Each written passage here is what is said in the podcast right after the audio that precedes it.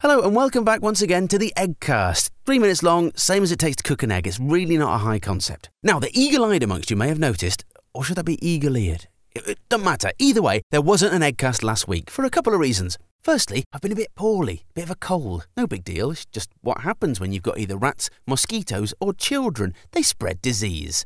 The other reason is that I've been a little out of sorts, more tired than usual, because after almost three years of being really, really good at this particular activity, my daughter has suddenly decided that the worst thing in the world is sleep. She suddenly decided that she won't even contemplate going to sleep unless I'm lying on the floor next to her bed. Now, this is vexing for a number of reasons. Not just because it's meant I've missed every single episode of this year's Celebrity MasterChef, not just because it's playing merry hell with my sciatica, but mostly because it's making me angry. And I don't want to be angry, especially not with a two year old girl.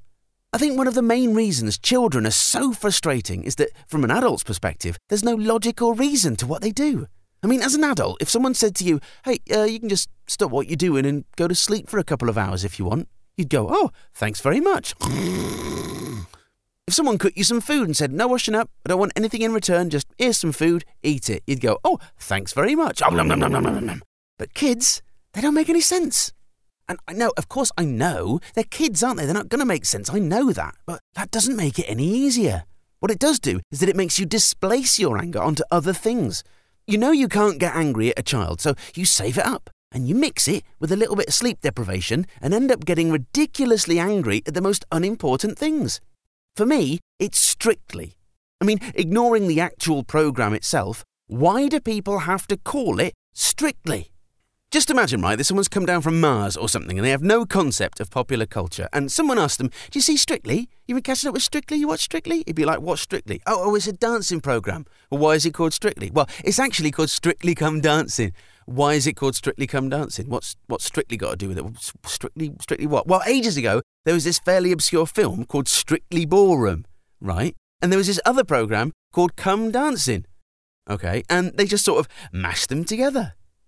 But that doesn't make any sense. Yeah, but that's just what it's called. But it doesn't make any sense.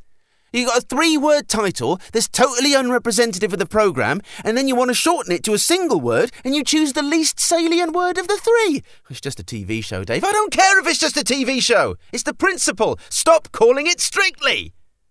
So do me a favour, right? If you hear anyone calling it strictly, correct them. Say, no, it's not called strictly. Actually, it's called strictly come dancing. If you must shorten it to a single word, just call it dancing. At the absolute worst, call it come. See, ridiculously angry at things that really don't matter. Still, at least I'm not going to be hangry. Not now my egg's ready.